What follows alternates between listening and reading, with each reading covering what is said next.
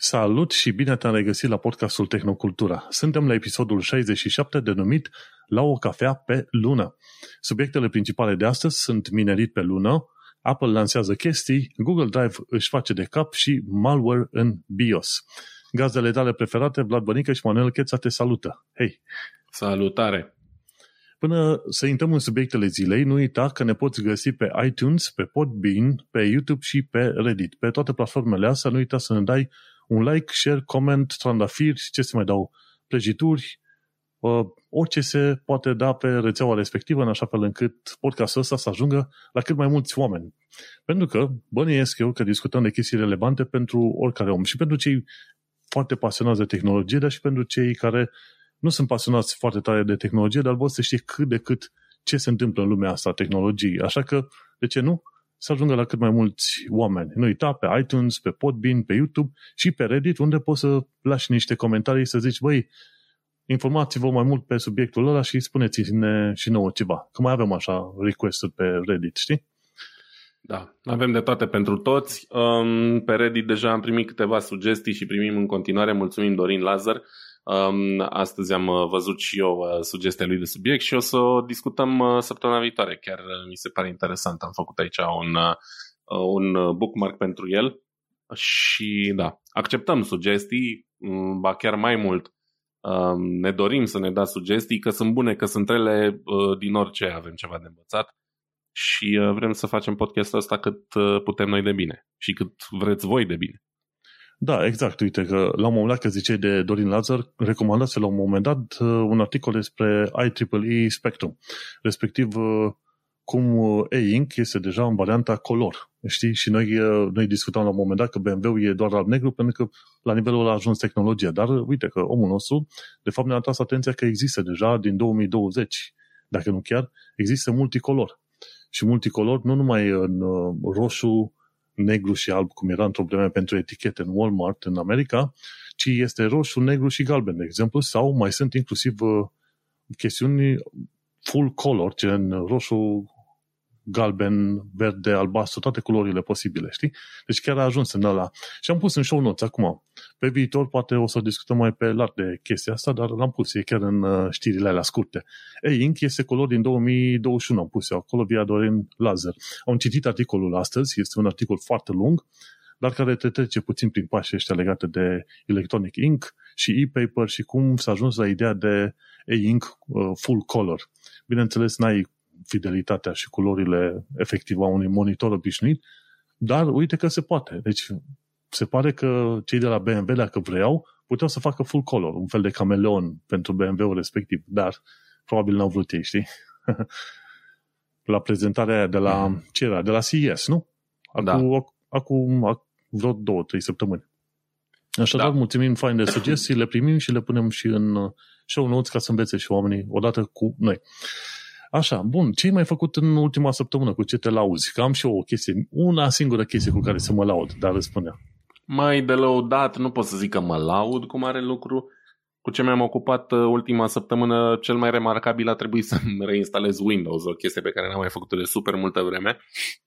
Ce am povestit... aia să reinstalezi Windows? Chiar păi nu uite, mai știu nici eu. am povestit săptămâna trecută cum mi-am clonat eu pe aici harduri ca pe oița Dolly ca să-mi uh, fac diverse uh, noi setări în calculator și se pare că clonarea de hard n-a funcționat așa cum am sperat eu că va funcționa. Deși Windows meu părea să funcționeze, să fie tot în regulă, am constatat că îmi dă din ce în ce mai multe erori și cel mai nasol a fost în absolut orice joc încercam să intru, îmi dădea crash. Pur și oh. simplu. Black screen, adică black screen. Ieșea înapoi în, uh, în Explorer, fără eroare, fără nimic. Am făcut chestia asta cu Witcher, am făcut cu Dead by Daylight, un joc uh, simpatic, dar pe care încă n-am apucat să-l joc.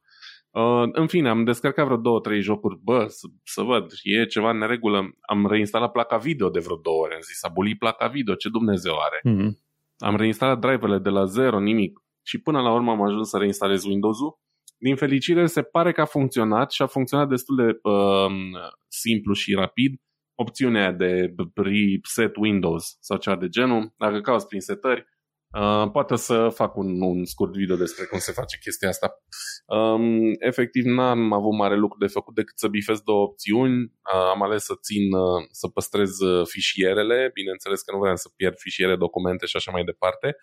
Și uh, mi-a reinstalat Windows-ul păstrând toate fișierele gen din My Documents și ce mai, mai aveam pe acolo. Și um, da, asta a fost, doar că acum trebuie să încep să reinstalez aplicațiile și încet, încet mai mi-aduc aminte de câte o aplicație de care am nevoie și pe care n-am instalat-o încă și mai, uh, mai instalez la ele. O să încerc să păstrez, adică asta încerc de fiecare dată, știi? Încerc să păstrez cât mai light calculatorul, să nu instalez prea multe aplicații degeaba și cumva uite că fac cum fac și tot mă trezesc că nu mai, nu mai mâncă pe hard. Știi cum este? După Windows 10 vine Windows 11 și în cazul tău a venit versiunea Windows 12 The Revenge. Da, nu știu. Uh, până una alta cred că nu strică să mai reinstalez Windows din când în când, dar uh, nu e ceva ce îmi doream neapărat să fac.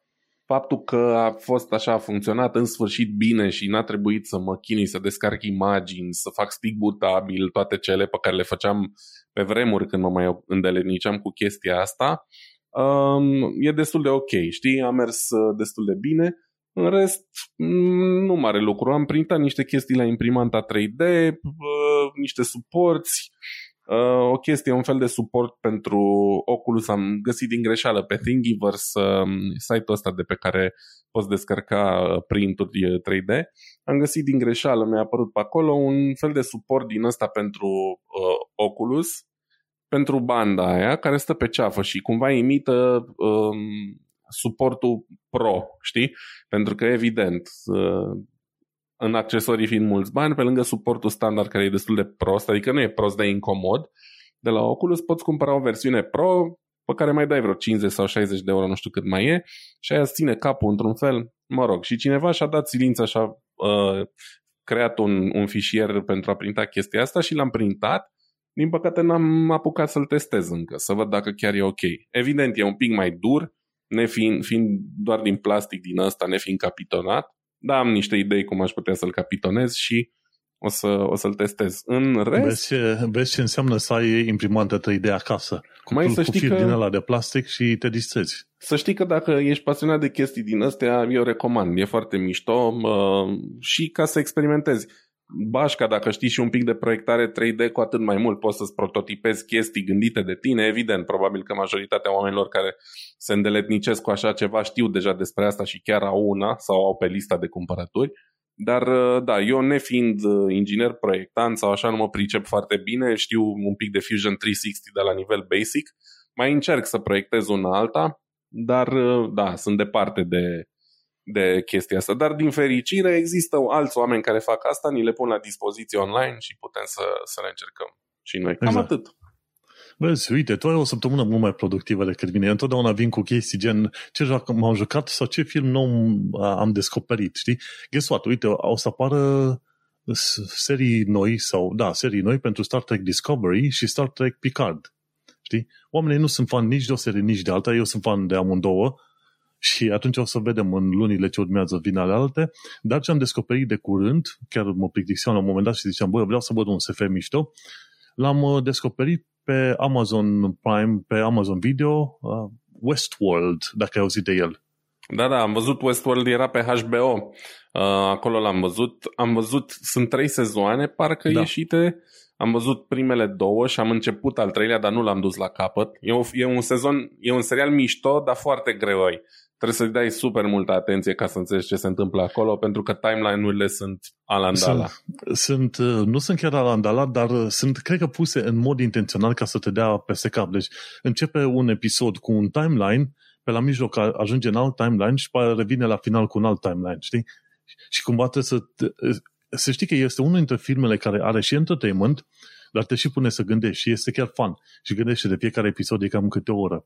Și da, pentru, e foarte interesant. Pentru alți oameni care n-au auzit de Westworld, pe Amazon trebuie să plătești de 15-20 de euro ca să-l vezi, un sezon, pardon, dar fiecare episod are cam o oră și ceva și fiecare sezon are câte 10 episoade. Deci, cumva, din punctul meu de vedere, cam, cam își merită banii așa. Dar uh, pentru ascultătorii noștri din România există și pe HBO Go. Deci, uh, dacă aveți HBO, uh, Sau vă puteți face un abonament la HBO Go care oricum e doar vreo 10 lei pe lună.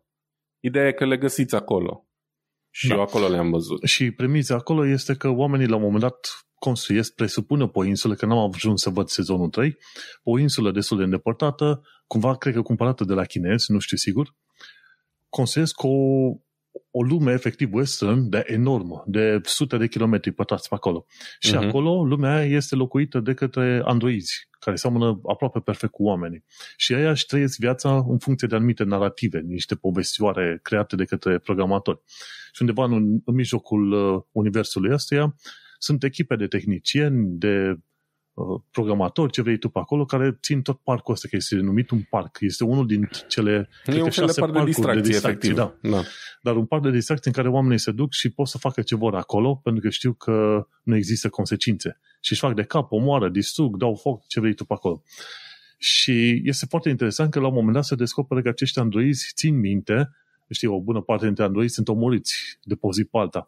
Și țin minte prin ce Uh, chestiunea prin ce viață au trecut și prin ce evenimente au trecut, plus un, o bună parte dintre androizii ăștia, la un moment dat încep să, să aibă conștiință de sine. Practic să devină, pe lângă faptul că erau de fel inteligenți, androizii ăștia să se întrebe de, despre existența lor, despre viață, ce vrei tu. Ei, și acolo iese război total când mai devreme sau mai târziu androizii ăștia se ridică împotriva oamenilor și încep să moare stânga și dreapta, știi? Mm-hmm. Și există tot felul de întorsături din alea, că la un moment dat ai fi zis că sezonul 1 a fost suficient și la final se poate termina cu personajul principal Dolores, un android, uh, android femeie. Nu ne spune cum se termină, te rog. Nu spun cum se termină, dar te-ai, te fi așteptat ca în primul sezon nu zic de primul sezon, da? Nici final, măcar, că poate sunt uh, ascultători care nu care n-au văzut uh, deloc. Și ai bănui că a scăpat și că este bine, știi? Deci nu dau detalii. Ai, ai bănui că a scăpat și că este bine și că acolo se termină totul, dar de fapt nu. Ăla e doar un început pentru un alt sezon cu nebunii totale. Este puțin cam gory și nebunesc așa, dar cred că o să fie foarte fan.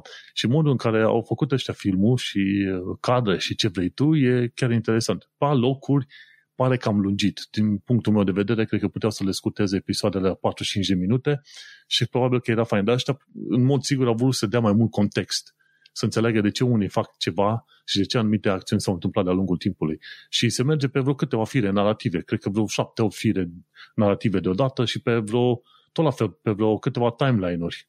Oarecum uh, uh, în paralel, dar pe bucăți, așa, gen tu vezi o parte din luni și o parte din marți și o parte de miercuri, cumva în, aproape în același timp, de la un cadru la altul, ceva de genul ăsta, știi? Oricum, interesant. Și pentru cine vrea să se uite la o chestie faină de SF, să se uite la Westworld, că este chiar tare. La un moment dat o să te întrebi și tu dacă nu ești un android într-un film de ala. Și vezi, dacă ai fost și ai văzut filmul Matrix, o să vezi că are elemente din Matrix foarte simpatice pe acolo. Mm-hmm. Sprinkled all over the place, știi? Așa că știi că până la urmă e o discuție că toți androizii ăștia vor să ajungă undeva unde crede că e sursa creierul da. chestiilor, știi? Și la fel să fie și Matrix, o revenire în aia la sursă. În fine, super mișto. E drept că dacă nu ești pe HBO Go trebuie să plătești niște bani, dar uh, mie mi-a plăcut foarte mult și cu asta mi-am petrecut ultima săptămână. Cu ochii lipiți direct acolo de Westworld. Foarte tare. Uite că Bun. avem și o recomandare. Exact. Nu. Hai să intrăm în știrile noastre de zi cu zi, cum ar veni, și prima mea știre este de la Blipping Computer și într-un mod interesant, Blipping Computer, știi că are tot felul de știri din asta legate de malware. De data asta are o chestie care e legată mai mult de copyright. Și zice așa, Google Drive marchează fișiere aproape goale drept fișiere probleme. Știi, pe probleme de copyright. Și când citești articolul, o să-ți dai seama că este o chestie foarte interesantă și distractivă. Gen, dacă ai un fișier numit, ce știu, fișier 0.txt și înăuntru ai un singur număr 1, pui numărul, numărul 1, ci că sunt șanse destul de mari ca Google Drive să marcheze fișierul respectiv ca având probleme de copyright. și mai mulți cercetători de la universități au făcut uh, teste. Au pus mai multe fișiere cu numere, de la 1 până la 10.000 și ceva. Și au descoperit că anumite fișiere care conțineau numere, gen, uh, stai să mă uit la o ce numere specifice conțineau.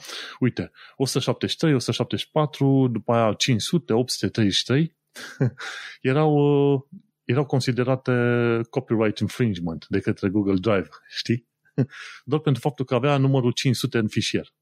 Și el era singurul lucru în fișierul respectiv, știi?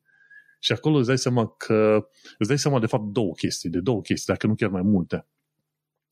Una la mână, o chestie pe care nu știu oamenii, peste tot, pe orice fel de serviciu în care îți uh, uploadezi tu fișierele tale online, uite că am niște fire care mă atacă pe aici, vin am doi zi și mă atacă așa, peste tot pe unde ai uh, un loc de upload online, tu să nu crezi că acolo aia nu este zonă supravegheată. Inclusiv pe um, uh, Mac Drive, iOS Drives, orice e făcut în uh, iCloud, de exemplu.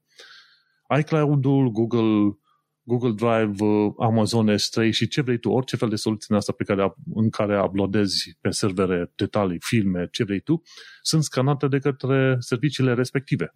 Știi? Pentru tot felul de chestiuni. Inclusiv pentru faze legate de copyright și filme. Și tocmai de aceea, la un moment dat, Google Drive a marcat acele fișiere în urma unor, uh, unor uh, algoritmi automați, îți dai seama. Și ceva au dat, au dat cu, cu kicks, cu minus pe acolo, înțelegi? Și o chestie pe care oamenii nu știu. Băi, dacă urci poze pe Google Drive sau filme, că sunt unii care fac treaba asta, piratează filme și le urcă pe Google Drive. Zic, lasă-le, urc pe Google Drive și dau share la prieteni. La un moment dat o să vezi că contul tău de Google Drive va fi închis. Că sunt situații în astea în care contul o să fie închis. Deci, să nu crezi că poți să faci chiar ce vrei tu pe acolo, pentru că toate pozele alea și orice urci sunt, sunt scanate de către Google. De exemplu, când urci un fișier doc, fișierul ăla doc e în Microsoft Word, e o chestie uh, proprietary, cum se spune în engleză, ține numai de Microsoft Word, în mod normal n-ai putea să-l deschizi, poate cu nu știu ce soluție din asta, open source, de pe Linux. Și ce face? Google Drive la un moment dat îți face o conversie a fișierului respectiv într-o versiune web. Ca să facă conversia, normal că trebuie să citească și să facă conversie la tot ce e în fișierul la doc. Deci, cu alte cuvinte, la fel cum e în Gmail, uh, Gmail îți citește toate e mail știe tot ce e pe acolo. Bineînțeles, uh, oamenii fizic, în persoană, nu ajung să citească ce în mailul tău, doar dacă sunt uh, anumite să zicem, stegulețe în de probleme care le apar în sistem și zic, băi, uite, e-mailul ăsta nu este chiar ok pe, nu știu, linie de copyright, de exemplu.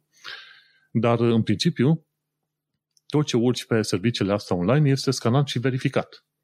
Și pun pariu că foarte mulți oameni care fa- folosesc serviciile astea online, care sunt gratuite, zic că este ok, este mișto, n-ai nicio treabă, știi?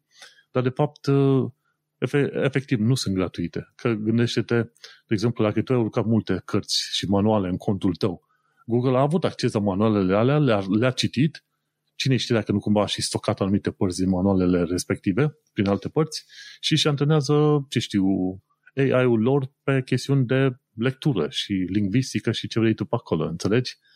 Și efectiv, o, o altă chestie ce vreau să zic, nimic nu este gratuit.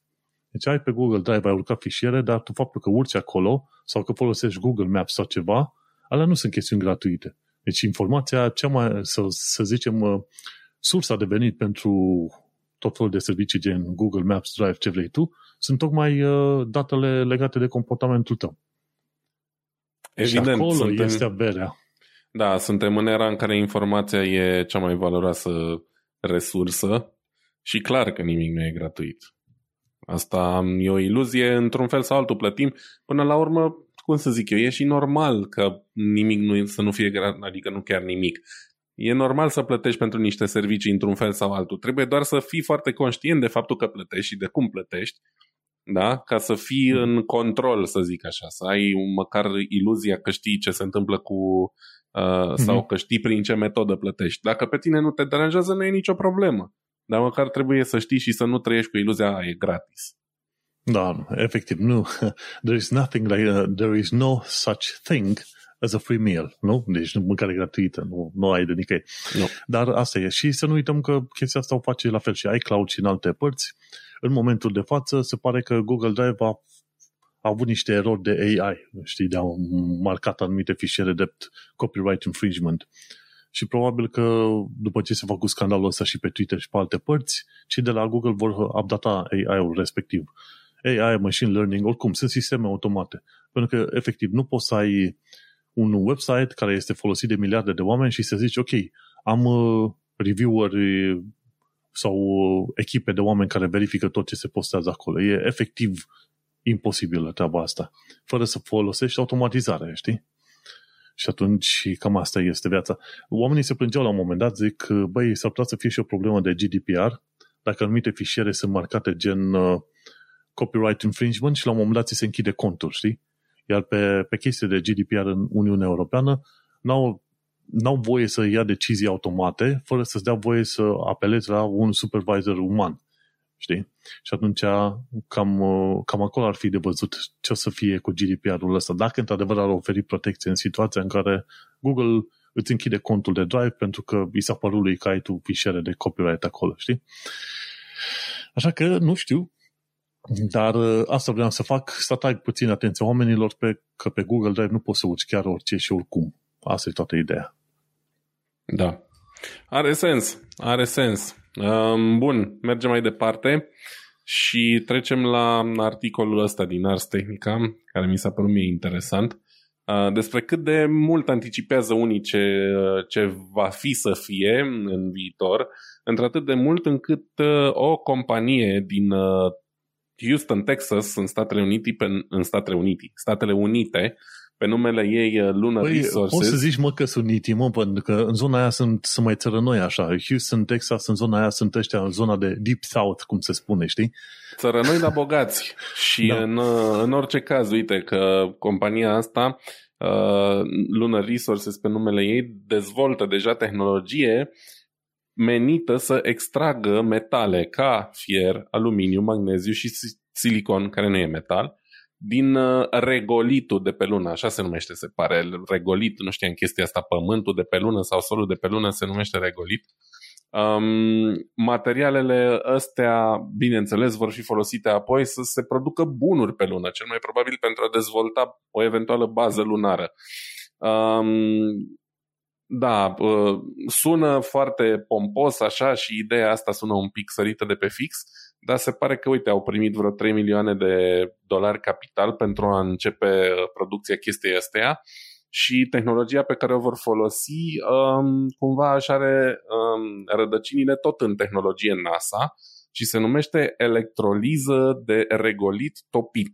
Și uh, cum funcționează ea, așa pe scurt, regolitul ăsta lunar e încălzit la o temperatură de 1600 de grade Celsius, topit și apoi electrolizat prin electroliză se produce oxigen și metale, deci probabil uh, din oxizii metalici, da, sunt separați în oxigen și metale. Uh, mă distruge faptul că aici scrie în articolul ăsta oxigen da. și metale, cum ar fi fier și silicon. Siliconul nu e metal. În fine. E semiconductor, da, e... e da. Nu e metal, punct. Mm-hmm. În mhm. fine. Trecem mai departe.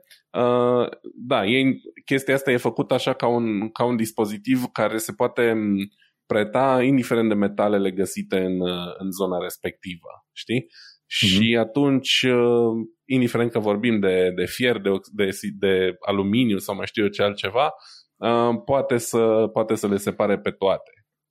Va folosi conform cu poza asta de aici, energie solară. Sunt curios cât de multă energie solară ai nevoie să topești rocă da? la 1600 de grade Celsius. Exact aia mă întrebam și eu, pentru că una la mână, deci trebuie să ai energie electrică, să topești roca aia atât de mult și pe de altă parte să vezi și pentru electroliză dită mai, dită mai energie electrică. Și gândește-te că trebuie să folosești ce, electrozi din, din ce? Din tungsten, din wolfram, ceva chestiuni care, metale care se topesc foarte, foarte greu. Știi? Și da, scuze, iar am, am avut o pauză în, în microfon. Mă încurc în butoane de mute, că am unul de pe microfon, dar am și unul software aici în aplicația cu care înregistrăm. În fine, da. da. Pe lângă faptul că ai nevoie de metalele astea rare care se topesc greu, dar ai nevoie și de cantități enorme de energie, știi? Și știm foarte bine că panourile solare, deși mai bune decât în trecut, nu prea poate să ofere cantități atât de mari instantaneu decât dacă suprafața pe care le pui e foarte mare. Știi? Um, oricum, interesant. Uite, oamenii ăștia anticipează, nici măcar n-au ajuns pe lună, nici măcar nu se știe dacă și când vor reuși cu adevărat și deja cineva produce echipament de minierit pentru lună. Mi s-a părut foarte tare. Da, aia mă, mă bucuram și eu. Dar uh, gândește-te că trebuie să pregătești. Cum e și cu James Webb Telescope și alte chestii. Trebuie să te gândești și să planifici cu poate câteva decenii înainte să faci ceva, știi? Deci e bine, Într-un e bine fel, ca, da. ca un început de pe acum. Într-un fel, da, că trebuie rafinată și tehnologia asta, deși pare așa simplă, dar mă gândesc că trebuie făcute niște calcule, niște teste, așa mai departe, fiind vorba de a face chestia asta într-o atmosferă aproape inexistentă pe lună, mă gândesc că și asta uh, afectează cum, cumva performanțele unui astfel de dispozitiv. Da, păi gândește că parte... tu poți oricum să imiți, imiți cât de cât și solul de pe lună și condițiile de acolo, știi? Da, pe de altă parte, poate chestia asta chiar e de folos pentru că um, cum să zic eu, soarele ajunge mai uh, puternic la panourile alea solare și uite, poate așa asta e cheia obținerii energiei suficiente să topești rocă la 1600 de grade Celsius.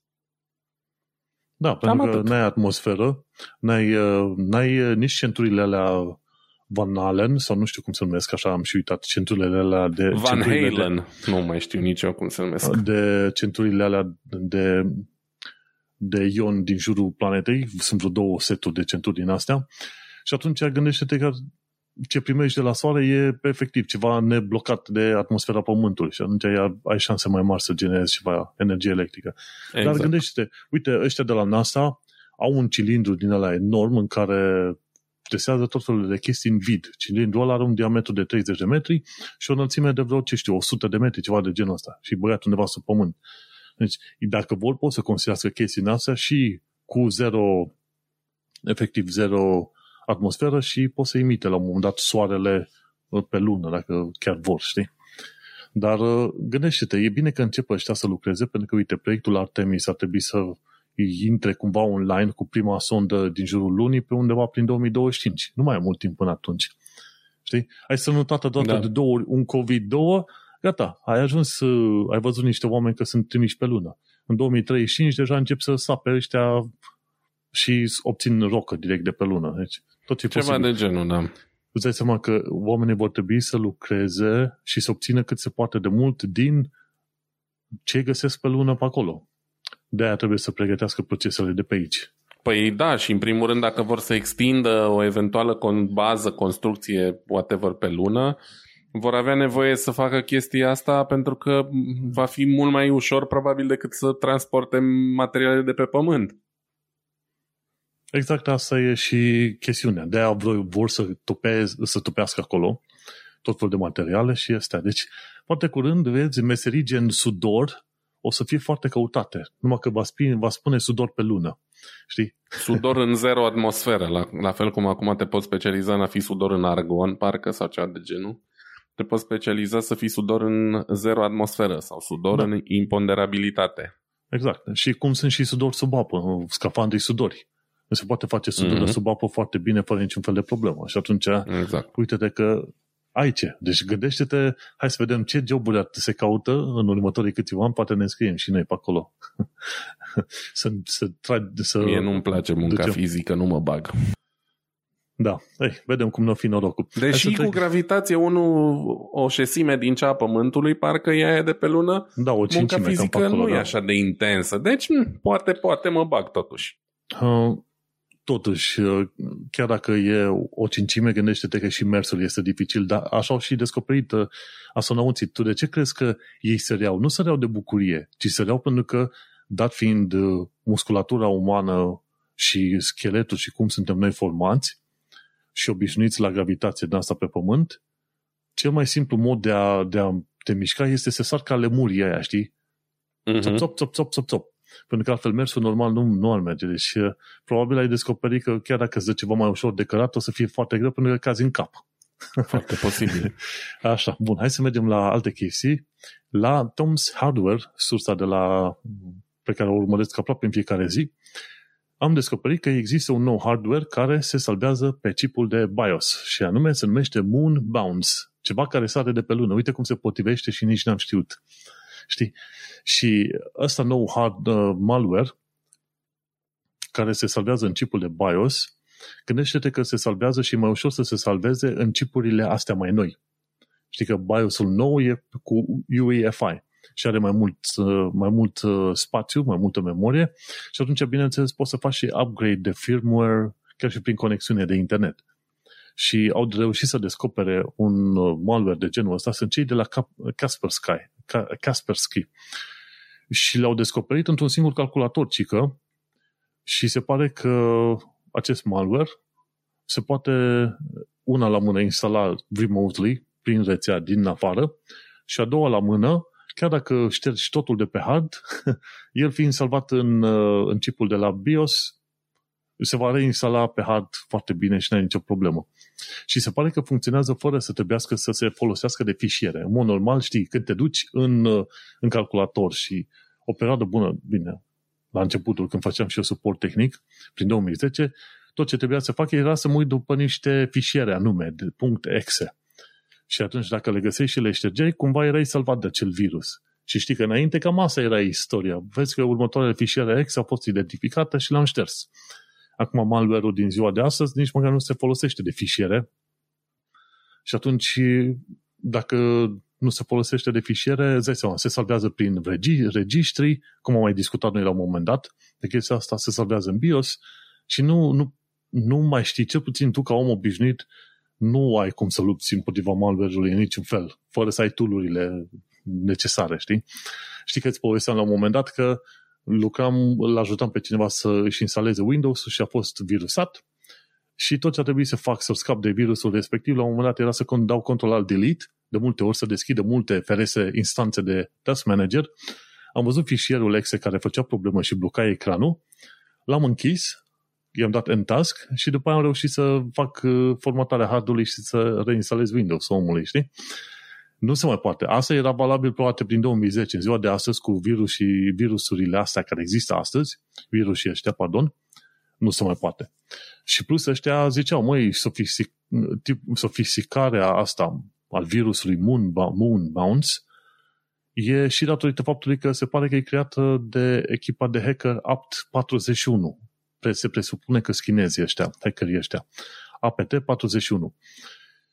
Și îți dai seama, când te uiți la virusurile astea și malware-ul ăsta care a început să apară în ultima perioadă, mai ales uh, virusuri care atacă și Linux-ul, îți dai seama că sunt făcute de către echipe de hacker destul de pricepuți. Hacker din Rusia, China, din Corea de Nord și din Iran. De obicei, cam, cam astea sunt cele patru mari surse. Știi?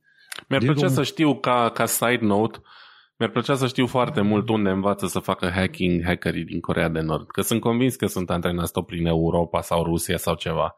Având în vedere că... Atâta timp cât ai legătură de internet... Păi tocmai seama. că nu prea au. Adică, cum să zic eu, mulți hacker și mulți uh, uh, programatori chiar, da, din vest au început să facă chestia asta de mici, având acces la internet, căutând informații, uitându-se pe YouTube, bla bla. Ăia nu au chestia asta, știi? Nu au pentru că noi nu discutăm de oameni obișnuiți aici. Oamenii obișnuiți nu au acces la internet pe cum avem noi doi pe aici.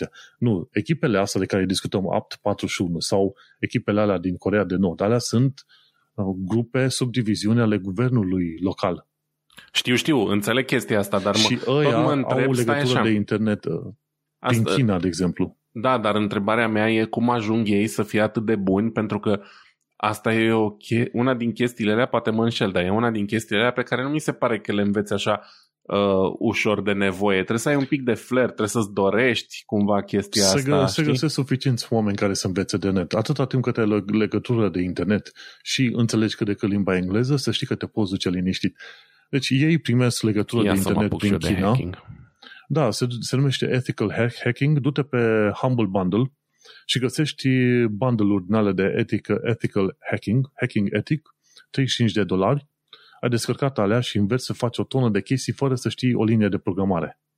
Efectiv. Dar dacă ești hacker bun, le obții gratis. Nu trebuie să dai 35 de dolari. Se găsesc prin BitTorrent, Bitcoin, ce vrei tu pe acolo. Deci tot, tot felul de chestii din asta se găsesc. Atâta timp cât ei au legătură de internet, se găsesc oameni care să își pune minte la contribuție să facă asta. Și grupurile astea sunt grupe susținute de către guvernele de acolo, înțelegi? Deci asta e toată situația. De aia își permis să fie așa de sofisticat și așa de bine organizați, pentru că nu e doar de un singur om. Sunt echipe întregi care fac treaba asta, știi? Și de aia discutăm de APT41, care se presupune că este o grupă din uh, securitatea internă a guvernului comunist din China, înțelegi? Și la fel se întâmplă cu Corea de Nord și la fel cu Iranul și așa, și inclusiv în Rusia, înțelegi? Chestii de genul ăsta atât de puternice din țările respective, alea nu se mișcă fără să știe guvernul local. Știi treaba asta? Așa că e destul de ușor de explicat știind informația asta. Știi? Mulți oameni nu știu și nu-și dau seama că, de fapt, chestiile astea sunt susținute de guvernele locale. Știi? Și Moonbounce, uite că este. Și ce am aflat de curând e de la Schneier, Schneier de exemplu, este un cercetător pe securitate, zice așa, ci că malware-ul, malware-ul pe Linux a crescut cu 35% din 2020 până în 2021. Și acum nu zice în termen real cât, cât, uh, cât la sută din tot malware-ul e pe Linux, cât e pe Windows, cât e pe Mac. Dar guess what? Știi că înainte se spunea, băi, dacă ești pe Linux, ești salvat, ești acoperit, știi? În principiu, ești acoperit dacă ești pe Linux ca utilizator uh, casnic, simplu, ok? Dar uh, discutăm că cele mai multe chestii de hacking în lumea Linux merg pe chestiile enterprise, pe chestiile open source, ok? Pe, pentru că acolo e supply chain attacks, atacurile astea în lanțul de distribuire, se fac unde? Acolo în uh, tool și în programele care știi că sunt folosite de tot felul de firme. Și gândește-te, câte firme folosesc chestii open source? Toate. Inclusiv Amazon folosește chestii open source, Google, Facebook, toți folosesc chestiuni open source. Și atunci tot ce ai de făcut, faci un supply chain attack, te duci pe un tool creat pentru Linux, un server oarecare și pac, așa lovești. Și vezi, acolo sunt, bineînțeles, banii. Pentru că la un moment dat îi prins pe oameni, pe, pe cei care lucră pe nivelul ăsta de enterprise. Și s-a dus și mitul că Linuxul nu este hackable, cum se zice. Și macOS la fel. În macOS, când vezi malware, în macOS este pentru că clienții, oamenii obișnuiți, au bani de cheltuit și acolo sunt prinși la, la mijloc, știi? Nu mai e perioada lui 2010 când știai că există virus în, uh, să zicem, în Windows, dar ai fi protejat dacă aveai Mac sau uh, Linux. S-a dus, s-a dus perioada idilică. Oricum nu eram protejat nici atunci că n-aveam, deci eu... da. Acum, acum ai M1 și aștept un review. Uh, greu. Greu pentru că nu sunt așa un power user încât să-i fac un review. Pentru Google e perfect pentru Google Chrome. Gata, ăsta a fost review-ul meu. Cool. Thank you very much. Mergem pe mai departe. Cam atât am, am avut de zis de, de chestiile astea de securitate de pe partea asta cu Tom's Hardware. Bun. Uh, hai să mergem de la securitate atunci la uh, altfel de securitate și anume la securitatea consumatorului sau la protecția consumatorului, mai bine a zis. Um, în uh, The Verge aflăm, din The Verge aflăm că Parlamentul European, uite, Parlamentul European se mișcă de multe ori um, destul de bine în ceea ce privește protecția consumatorului în, în online, acolo unde consumatorul nu prea se poate proteja altfel. Uh, ce vreau să zic cu asta? Păi uite, s-a votat uh, o lege sau un proiect de lege care dorește să um, oprească practicile astea invazive de, de reclame, de advertising ale uh, celor din big tech, da, mai ales celor din big social media, să zicem așa, uh, a fost adoptat uh, uh de Parlamentul European cu 530 de voturi pentru, 78 împotrivă și 80 de abțineri. Deci, covârșitoare majoritatea. Uh, se numește Digital Services Act și a fost introdusă în prima fază în 2020, dar acum um, va avea niște adăugiri sau niște îmbunătățiri prin care dorește să prevină ca platforme precum Google, uh, Amazon, Facebook și așa mai departe să folosească informații foarte sensibile pentru a targeta reclame. Chestii precum orientare sexuală, rasă, uh, orientare religioasă și așa mai departe. Deci uh, elimină niște atribute din gama de atribute pe care o pot folosi companiile astea pentru a targeta reclame um, își dorește să impună totodată firmelor să ofere opțiuni de, opt, de opt-out pentru tracking, deci uh, a blocat tracking-ul efectiv. Probabil ceva similar cum avem acum butonul ăla de cookies, da? Um, dar... Dacă mai faci, auzi mă, dacă acum avem un cookie banner și după mai avem și un uh, sensible information banner, eu cred că nebunește lumea. Măi, uite, eu, pe mine m-a dus uh, știrea asta cu gândul la faptul că eu urăsc extrem de mult și din ficați două chestii. Unu, de fiecare dată când intru pe un site trebuie să dau treaba aia cu cookies, deși am dat-o și sunt în același browser, pe același PC, deci există niște semnături, să zicem, pe care ar putea să le folosească ca să nu mă mai pună să dau de fiecare dată.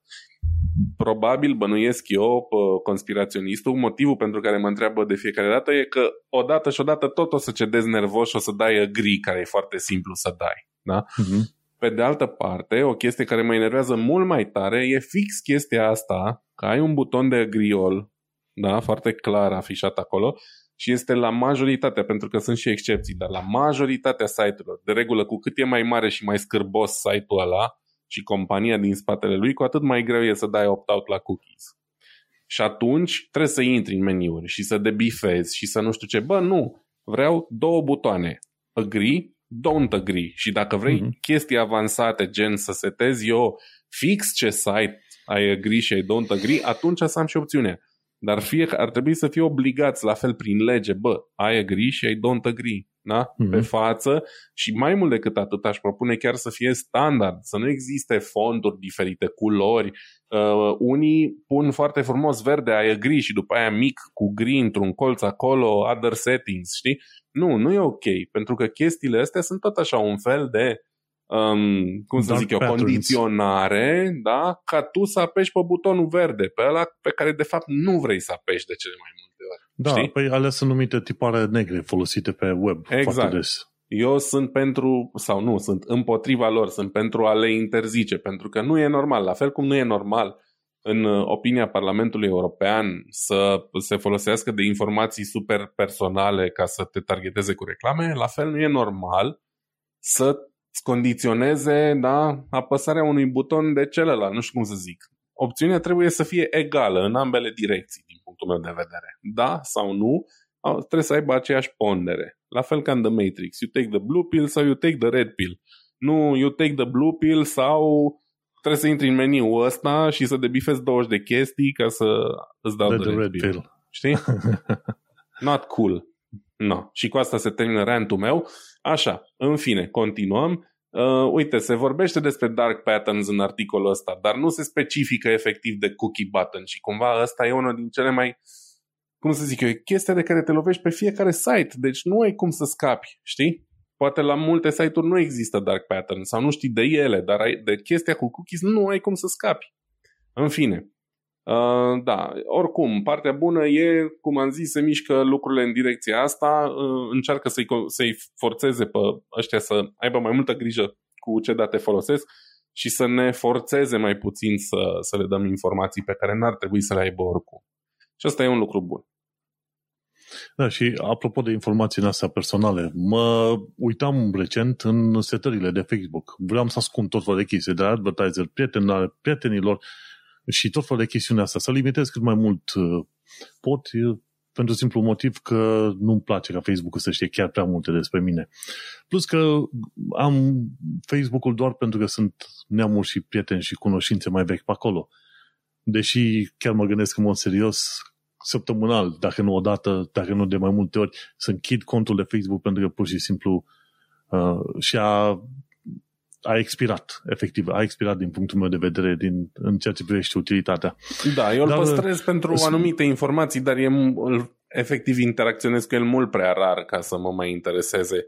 S-a dus um... vremea Facebook, asta este toată treaba și setările, frate, când te bagi în setările alea idiote, nici nu-ți dai seama unde și pe unde trebuie să verifici ceva. Și dacă păi ești cumva admin de grup sau admin de pagină și vrei să vezi ce comentarii au mai lăsat oamenii sau ceva, te, te rătăcești efectiv pe acolo. Trebuie să dai înapoi, înapoi sau să dai refresh sau să închizi să reîncepi tot, tot procesul.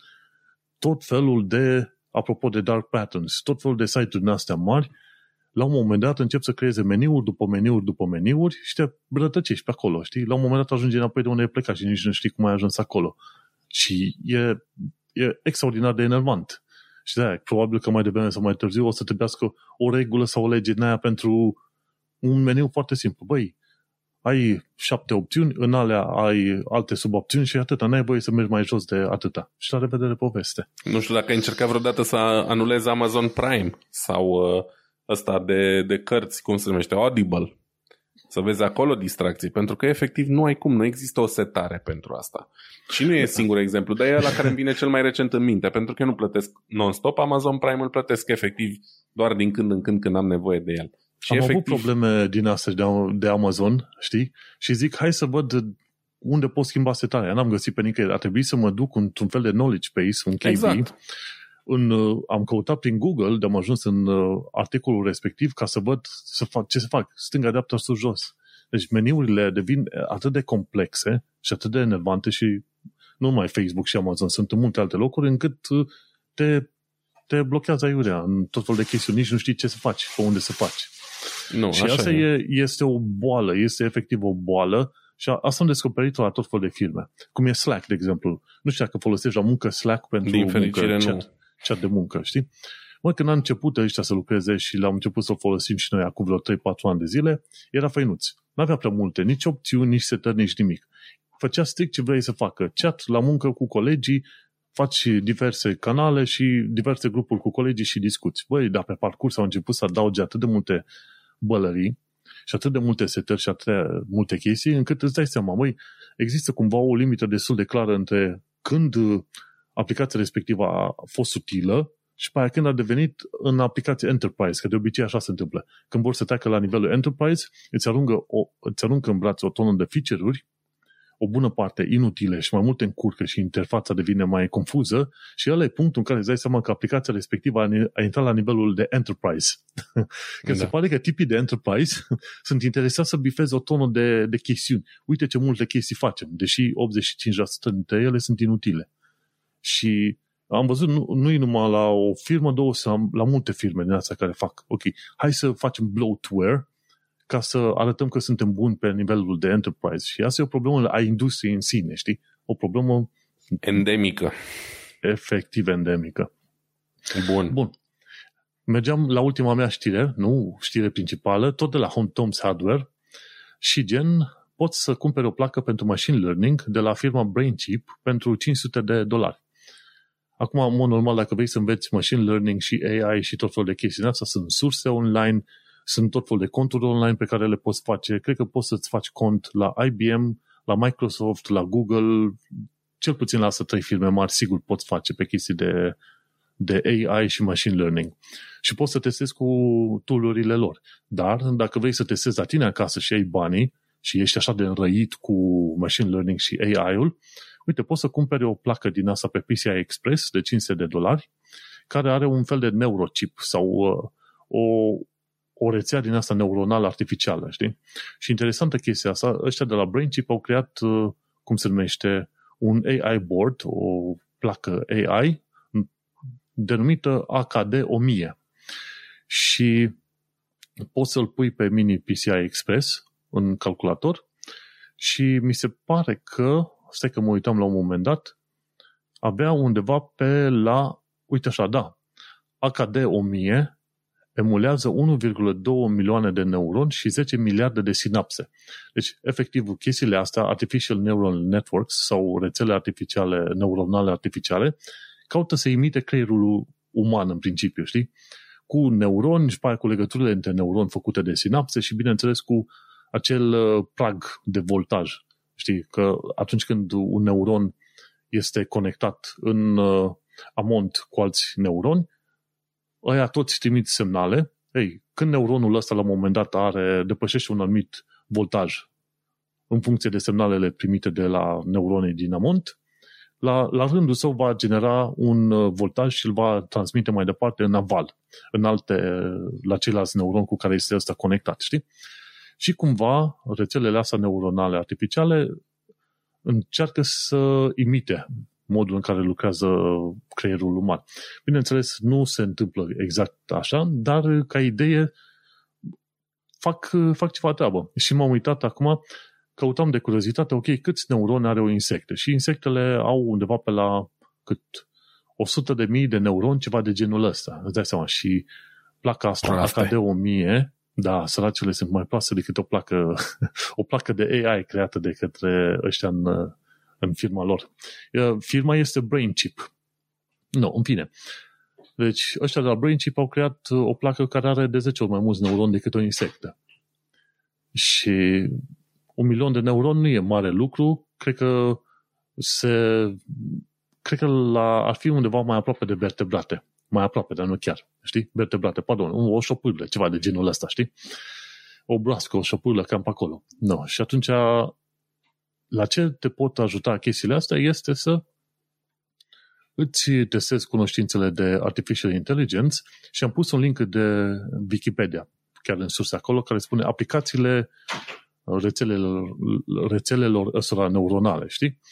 Și ci că ajută în procese ci că non-liniare. Acum foarte bine nu înțeleg despre ce este vorba, pentru că eu știu aproape nimic despre AI, dar este un subiect care mă interesează și despre care tot o să discutăm de-a lungul timpului, pentru că o să computerele astea cuantice o să ajute pe linie de AI, știi, la chestiuni de calcule algebra, de algebră și așa mai departe și statistică, știi, statistică combinatorică, știi? Bun, și ci că printre, printre chestiunile pentru care sunt folosite rețelele astea neuronale sunt ci că identificarea sistemelor, uh, nu, de fapt, uh, controlul mașinilor, de exemplu, știi? Să, și să proiecte, să găsești predicții de căi de urmat, ceva de genul ăsta, știi? Chimie cuantică, foarte interesantă faza asta, uh, jocuri, efectiv, jocuri video, jucat de chestiuni legate de jocuri, de jucat jocuri, pattern recognition, să recunoști tot felul de chestiuni prin uh, sisteme de radar, să recunoști faț, fețele oamenilor, să recunoști obiecte, ce vrei tu, finanțe, deci efectiv aplicațiile ăstora sunt pe toate nivelurile posibile, știi? Și cine este foarte interesat de chestii de AI și are niște bani cheltuite, ar putea folosi uh, AKD 1000 pentru vreo 500 de dolari. Adevărul e că n-am, uh, nu cunosc oameni și n-am văzut prea mulți oameni în jurul meu pasionați de AI în felul ăsta încât să, să și cumpere plăci pentru calculatorul lor de acasă, știi? Tot ce pot eu să zic e că am încercat la un moment dat să uh, fac... Uh, apropo, o să vorbesc despre asta poate un pic mai pe larg la un moment dat.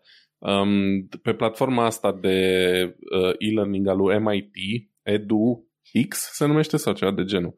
Uh, foarte tare. Efectiv, aia de la MIT pun la dispoziție un număr impresionant de cursuri de la MIT, da? deci aceleași cursuri la care se duc studenții MIT, una din cele mai prestigioase uh-huh. universități din lume, ai acces moca la ele pe platforma asta lor și unul din ele la care mă înscrisesem era ceva cu machine learning și cred că am renunțat după al doilea curs, că am zis efectiv sunt prea prost pentru asta în momentul de față. În fine, încercam să fac prea multe lucruri deodată și machine learning nu e Nu o era prin sistemul ăla de OCW, Open Course uh, Open Course Learning, OCW, Open Course Web Learning, ceva de genul ăsta de la MIT? Uh, acum se numește ED, edx.org. E un site, Aha. edx.org. Și nu e vorba doar de MIT. Avem așa, MIT, Harvard, Berkeley, the University of Texas, Boston University, uh, TU, Del- uh, TU Delft, Georgetown și așa mai departe. Deci toate universitățile astea pun cursuri gratis pe net. Este o nebunie. Trebuie în ziua de azi doar să-ți dorești să înveți. Și ai acces la niște informații fabuloase la care până acum câțiva ani n-aveau acces decât aia care reușeau să intre la universitățile astea. Și nu sunt cursuri care au ștampii la universităților ăstora, dar de fapt sunt făcute mult mai prost. Sunt efectiv filmate în anfiteatru. Da? Astea, alea sunt cursurile și pentru oricine are disponibilitate și își dorește să găsească ceva interesant de învățat, edx.org. E foarte tare. E foarte bun. Mersi fain de recomandare edx.org. Cred că o să pun și eu linkul ăla, numai să nu uit să-l, să-l bag în show notes, pentru cei care sunt interesați să învețe de orice, absolut orice. Știu că la un moment dat mă înscrisesem la Open Courseware de la MIT și am urmărit câte ceva de fizică sau de matematică, nu mai știu ce exact, dar într-adevăr erau înregistrări puse acolo pe canalul de YouTube și îți dădea inclusiv cursurile, deci uh, PDF-uri cu teme de făcut acasă, cu lucruri de învățat, cu concepte, cu ce vrei tu pe acolo. Și efectiv, dacă vrei, urmărești cursurile alea de la A la Z. Bineînțeles, n-ai cineva care să te verifice în mod propriu zis, dar mă, ai acces la cursurile alea. E nebunie totală. Deci ce, ce face tehnologia pentru tine în zilele de în ziua de astăzi? Da. Hai să mergem la altă chestie legată de uh, știrea ta. noua știre de la Mac Rumors. Da, ultima știre pe ziua de azi e mai mult o reclamă la Mac, la Apple um, și anume la faptul că în uh, ultimul newsletter intitulat uh, Power On, Mark Gurman, care este un uh, uh, jurnalist de la Bloomberg, uh, povestește despre ce pregătește Apple pentru anul ăsta, în principiu pentru lansarea cea mare din toamnă, că atunci se întâmplă lucrurile mari la Apple de regulă. Um, e vorba de o generație nouă de iPhone, deja ne-am obișnuit, nu era o surpriză. Uh, mă amuză un pic cum scrie aici, four new flagship iPhones, de parcă ar fi patru modele diferite. e vorba de aceeași mărie cu pălării de diferite dimensiuni. Da? Vorbim de iPhone 14, 14 Max, 14 Pro și 14 Pro Max. Um, de un MacBook Pro low-end uh, updatat, probabil cu un uh, chip nou sau îmbunătățit, uh, un iMac cu ecran mai mare decât cele lansate anul trecut, un nou Mac Pro, deci vorbim de un desktop nou, um, care toată lumea așteaptă chestia asta, așteaptă noul Mac Pro cu, cu chipset um, uh, propriu Apple, un uh, MacBook Air cu un design nou, nu știu ce înseamnă asta, mie îmi place MacBook Air-ul meu, uite, l-am aici lângă mine și nu știu ce ar putea să îmbunătățească la designul ăsta, mi se pare, am curaj să spun, laptopul perfect din punct de vedere design. Um, AirPods Pro de generația a doua, uh, trei ceasuri Apple uh, Watch noi, inclusiv unul rugged, adică unul pentru condiții dificile, să zicem un fel de G-Shock al Apple Watch-urilor, uh, un iPad ieftin și noi iPad-uri Pro. Deci foarte multe, o gamă completă, să zicem, de produse Apple. Um, evident, une, majoritatea vor fi lansate în toamnă, se presupune că și în uh, primăvară vor fi uh, lansate câteva lucruri, printre care un iPhone SE îmbunătățit, care să includă și 5G, un iPad Air îmbunătățit cu un uh, procesor A15, cred că A15 ăla de anul trecut, deci foarte ok, și cel puțin încă un uh, computer, încă un Mac. Um, speculațiile zic că în primăvară se vor lansa încă produse pe tehnologiile vechi, cam așa funcționează, și în toamnă sunt, se lansează tehnologiile noi, inclusiv se vorbește despre un chip M2. Da? Deci anul trecut, uh, inclusiv MacBook Air-ul meu are un M1, pe urmă în toamna asta s-au lansat M1 Pro și Pro Max, acum Dumnezeu le mai zice, și anul ăsta uh, s-ar putea să avem M2. Da, cam uh, despre asta e chestia. Apropo, se vorbea de un set de un headset VR al Apple în 2022, dar se pare că cel mai probabil um, în 2023 cel mai devreme va veni. Păi ce ne mai trebuie? Ne mai trebuie un preș Apple, o mașină Apple, un prosop Apple și cred că o cană Apple ca să fim și noi mai bine. Găsim la magazinul chinezesc fără probleme. cu din asta așa. Cred că cumva ăsta la altul, am și uitat numele, Steve Jobs se întoarce puțin în mormântul lui când, dacă, când aude de tipurile astea, de un milion de tipuri de telefoane și de astea, de astea. Știi că el la un moment dat a zis, băi, hai să tăiem din uh, numărul de SKU de produse din asta pe care le scoatem la vânzare, să ne concentrăm doar pe două, trei chestii, știi? Da, da, înțeleg ce spui, dar pe de altă parte Steve Jobs era cumva un, un om de afaceri în primul rând. El nu era un tech geek clasic, el era în primul rând un om de afaceri și cred că totuși nu se răsucește mormânt când vede la ce prețuri au ajuns acțiunile Apple și valoarea Apple. Eu cred că asta era cel mai important pentru el și poate că decizia aia ar fi fost o decizie greșită.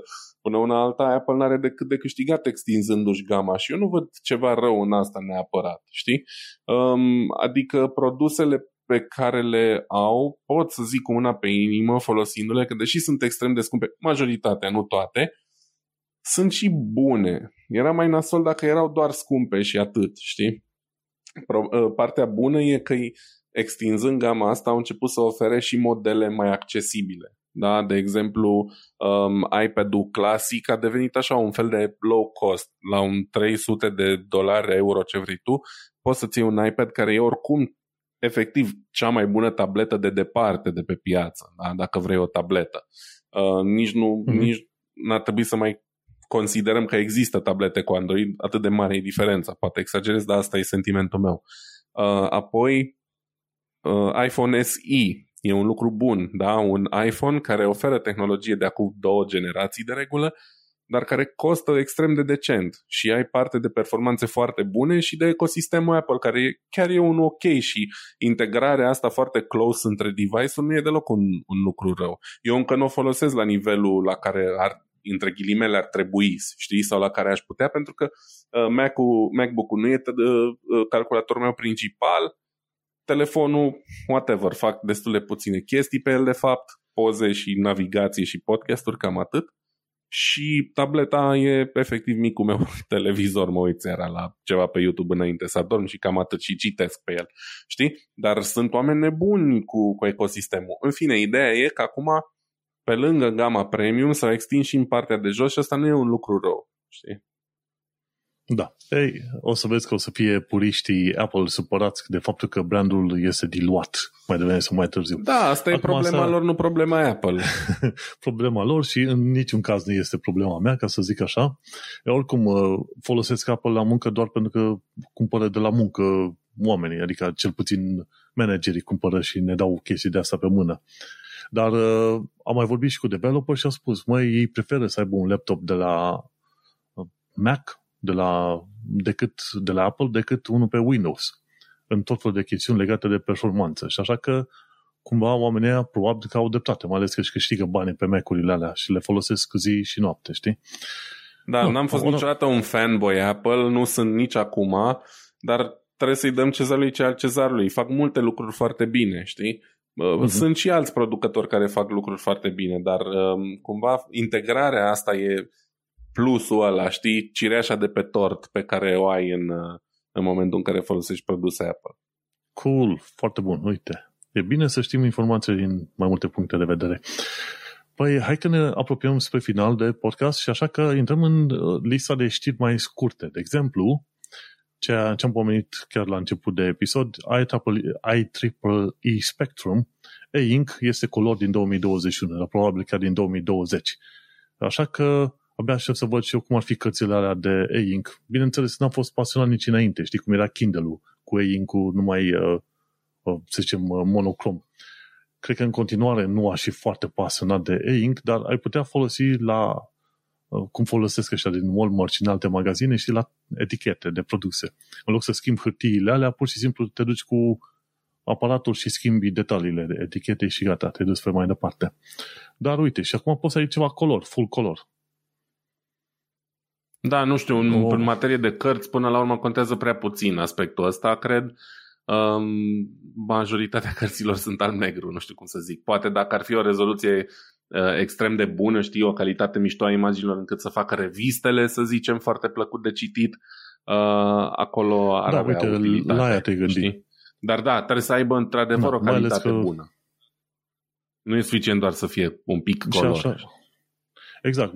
Oricum mă aștept ca pe viitor, într-adevăr, să ai ceva în genul unei reviste care ar semăna cu un iPad, se încarcă doar o dată pe săptămână sau poate o dată pe lună și se folosește de lumina reflectată de, de, din mediul ambient ca să ți ca să înveți ce e pe ecranul respectiv. Mm, în fine, uite o veste foarte bună. James Webb uh, Space Telescope telescop a ajuns la punctul L2, ci că la 1,5 milioane de kilometri în afara orbitei terestre. Și acum ce mai rămâne este să așteptăm cam vreo 4 luni de zile, 4 spre 5 luni de zile, să prim, primim primele informații, știi? Dar fiindcă imaginea generată de către James Webb Space Telescope sunt în spectrul infraroșu, nu cred că o să ajungem să vedem uh, lucruri prea interesante de, gen, uh, să zicem, Hubble. Hubble avea foarte multe imagini colorate pentru că era pe spectrul vizibil. Ăștia sunt pe infraroșu și atunci va trebui să facă niște prelucrări de imagine ca să-ți arate detalii diferite de la o parte în alta a unui sistem solar, de exemplu. Dar va fi interesant de văzut cu ce informații vine și cu ce ne ajută. Mergem pe mai departe. Uite, și James Webb Space Telescope a lucrat la, la cât, vreo 10 ani de zile? 10-15 ani, cam așa ceva, foarte mult. Da, s-au mișcat cam greu. Și și da, păi cam asta e cu tot fel, orice fel de proiect important. Explaining Computers, o altă sursă pe care o urmăresc des, a explicat de curând formate de fișiere imagine. Care e diferența între fișiere raster sau bitmap și fișierele din astea SVG, Scalable Vector Graphics. și îți povestește care sunt cele mai des folosite. Ai JPEG, care sunt alea fișierele raster, care pixel cu pixel, și ai SVG-urile care sunt alea bazate pe formule matematice, știi? Și diferența clară între una și alta este faptul că atunci când ai zoom, zoom in, la fișierele SVG, calitatea și claritatea este perfectă, pe când la, la JPEG, ce folosim noi pentru imagini de oameni, peisaje, ce vrei tu, la un moment dat începi să vezi pixelii aia, știi, când ai zoom in. Și cred că așa poți să diferenți foarte ușor fișierele bazate pe grafică pe vector și fișierele bazate pe raster sau bitmaps. Știi? Omul ăla explică mult mai bine decât mine ce e acolo, dar e fain de văzut, știi? Care sunt diferențele între unele și altele. O altă sursă interesantă, Linus Tech Tips, vorbea de Norton Crypto. Știi? Acum tot felul de Avira și Norton sunt uh, fișierele astea de antivirus. Niște branduri mai nou de tristă amintire, dacă îmi permiți. Tristă amintire, într-adevăr. Dar mai nou, guess, guess what? Au început să încorporeze și generare de criptomonezi, Ethereum, Ethereum, Ethereum acolo. Și ce se întâmplă? Norton Crypto zic că este o chestie nițel înșelătoare pentru că le spune oamenilor, ok, hai că facem uh, minerit de Ethereum, ETH, dar uh, ăștia, când uh, la un moment dat încep să vândă Ethereum pe piața largă, își rețin vreo 15% din valoarea Ethereum creat. Știi? Deci omul plătește ca să cumpere Norton, antivirusul, activează opțiunea uh, crypto care îi folosește calculatorul să genereze Ethereum-ul ăla și mai apoi, după ce a plătit pentru programul respectiv, îi se iau încă 15% pe, pe tranzacțiile de, de generare de Ethereum acolo, știi? Deci e mult din mai multe direcții omul respectiv. Și de aia și Linus Tech Tips zice, mă, nu, nu activa, nu, nici măcar nu folosi Norton. Dar mi să activezi și versiunea de cripto, știi? Dar uite cum merge nebunia asta cripto și în ziua de astăzi. Uite, acum mă uitam de curând, dar fiindcă piețele internaționale oricum au picat uh, sănătos, cripto a picat cu vreo 40% față de, de, să zicem, unde era? Hai că mă uit acum față de decembrie. Deci într-o lună și în maxim două luni de zile a picat uh, o mulțime de monezi din astea, de oi digitale, au picat vreo 40% în total, știi, de atunci până acum. Așa că grijă mare. Și o ultimă știre și foarte mișto pe episodul ăsta de la Science Magazine. Un câine robot capabil făcut de către cei de la ETH Zurich din uh, Elveția. Universitatea ETH, cred că e Universitatea Politehnică din uh, Zurich, din uh, Elveția. Și guess what? M-am uitat la filmulețul respectiv și câinele ăla digital, pardon, robotic creat de ăștia, este chiar foarte capabil și l-au, l-au învățat să meargă pe teren alunecos. Pe, de exemplu, pe burete, știi? În imagini când, când ai camere, buretele respectiv pare că e ceva solid, dar când calci pe el, pop, nu mai e solid. E deja schimbat, adică se comprimă foarte mult și te, te păcălește efectiv. Și au folosit ăștia tot felul de algoritmi și au reușit să învețe câinele să meargă și pe zăpadă, și pe teren alunecos, cu apă, printre pietre, pe teren care la un moment dat se schimbă când pui presiune pe el și nu știu dacă o să reușești să vezi filmulețul, dar este chiar util. Adică o tonă, o tonă de, să zicem, tipuri de teren, inclusiv pârâu, și robotul respectiv merge fără niciun fel de problemă. și au explicat procesul prin care fac robotul ăsta să meargă foarte bine prin mediul înconjurător. Au un model predictiv intern și au un model predictiv în funcție de informațiile din afară. Și când astea două intră în conflict, la un moment dat trebuie să ajungă la un fel de soluție sau rezoluție. Și așa se updatează modelul predictiv intern în funcție de ceea ce e pe afară. Robotul ăsta arată cam ciudățel, vezi că e, zici că are genunchii în uh, sens opus, dar uh, să știi că își face treaba și explică foarte bine aici modul în care e făcut roboțelul să funcționeze. Și l-au testat chiar și într-o peșteră undeva. Știi? Și o variantă foarte faină legată de modul în care funcționează robotul ăsta este faptul că nu trebuie să-l conduci tu pe, peste tot. Îți zici, du-te în punctul ăla sau în punctul B. Și atunci e treaba robotului să fie autonom, să se descurce cu ce obstacole întâlnește pe parcurs ca să ajungă în punctul B. Și mi-a plăcut foarte mult chestia asta și un roboțel făcut de către ăștia din, uh, din Elveția. Nu, nu cei de la Boston Dynamics, știi? Foarte deci și seamănă. Unde am ajuns noi cu tehnologia? Seamănă, într-adevăr, dar unde am ajuns noi cu tehnologia? Și mâine, poi mine o să faci un cal din ăsta, îi pui tot felul de bagaje și du-te cu el uh, în călătorii prin munți. Răspoi mâine o să arate ca un cal adevărat și uite așa, ne întoarcem frumos la Westworld. Da, efectiv ne ducem la Westworld. exact. Bun, și cam atâta cu știrile pe ziua de astăzi și cu tot felul de subiecte. Eu mai aveam, dar le-am tăiat. Cred că mai aveam încă vreo 4-5 linkuri, dar le-am tăiat așa. Sunt suficiente, sunt suficiente. Da. Așa că am ajuns la final. Zim și mie niște shameless plugs, dacă ai. Uh, nu am shameless plugs, uh, doar canalul de Reddit. Dacă vă place Reddit sau îl folosiți, nu uitați să intrați acolo să interacționați cu noi. Avem deja câteva sugestii și recomandări uh, pe care eu cel puțin o să le iau în seamă sau lucrez la ele, dar uh, cumva lucrez la un fel de blog personal, să zicem așa, cu mai multe informații din ce mă interesează mai mult pe mine. Um, încep cu partea asta de, de vinil, chestii, scule retro și așa mai departe.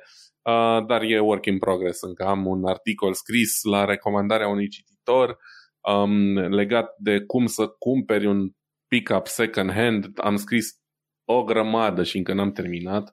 Încerc să mai citesc o dată și să văd ce să mai tai din el, dar cumva mi se pare importantă toată informația asta. În fine, și dacă e prea lung, cine e interesat o să citească, cine nu, nu și cu asta basta. Foarte bun, mersi fain de informație.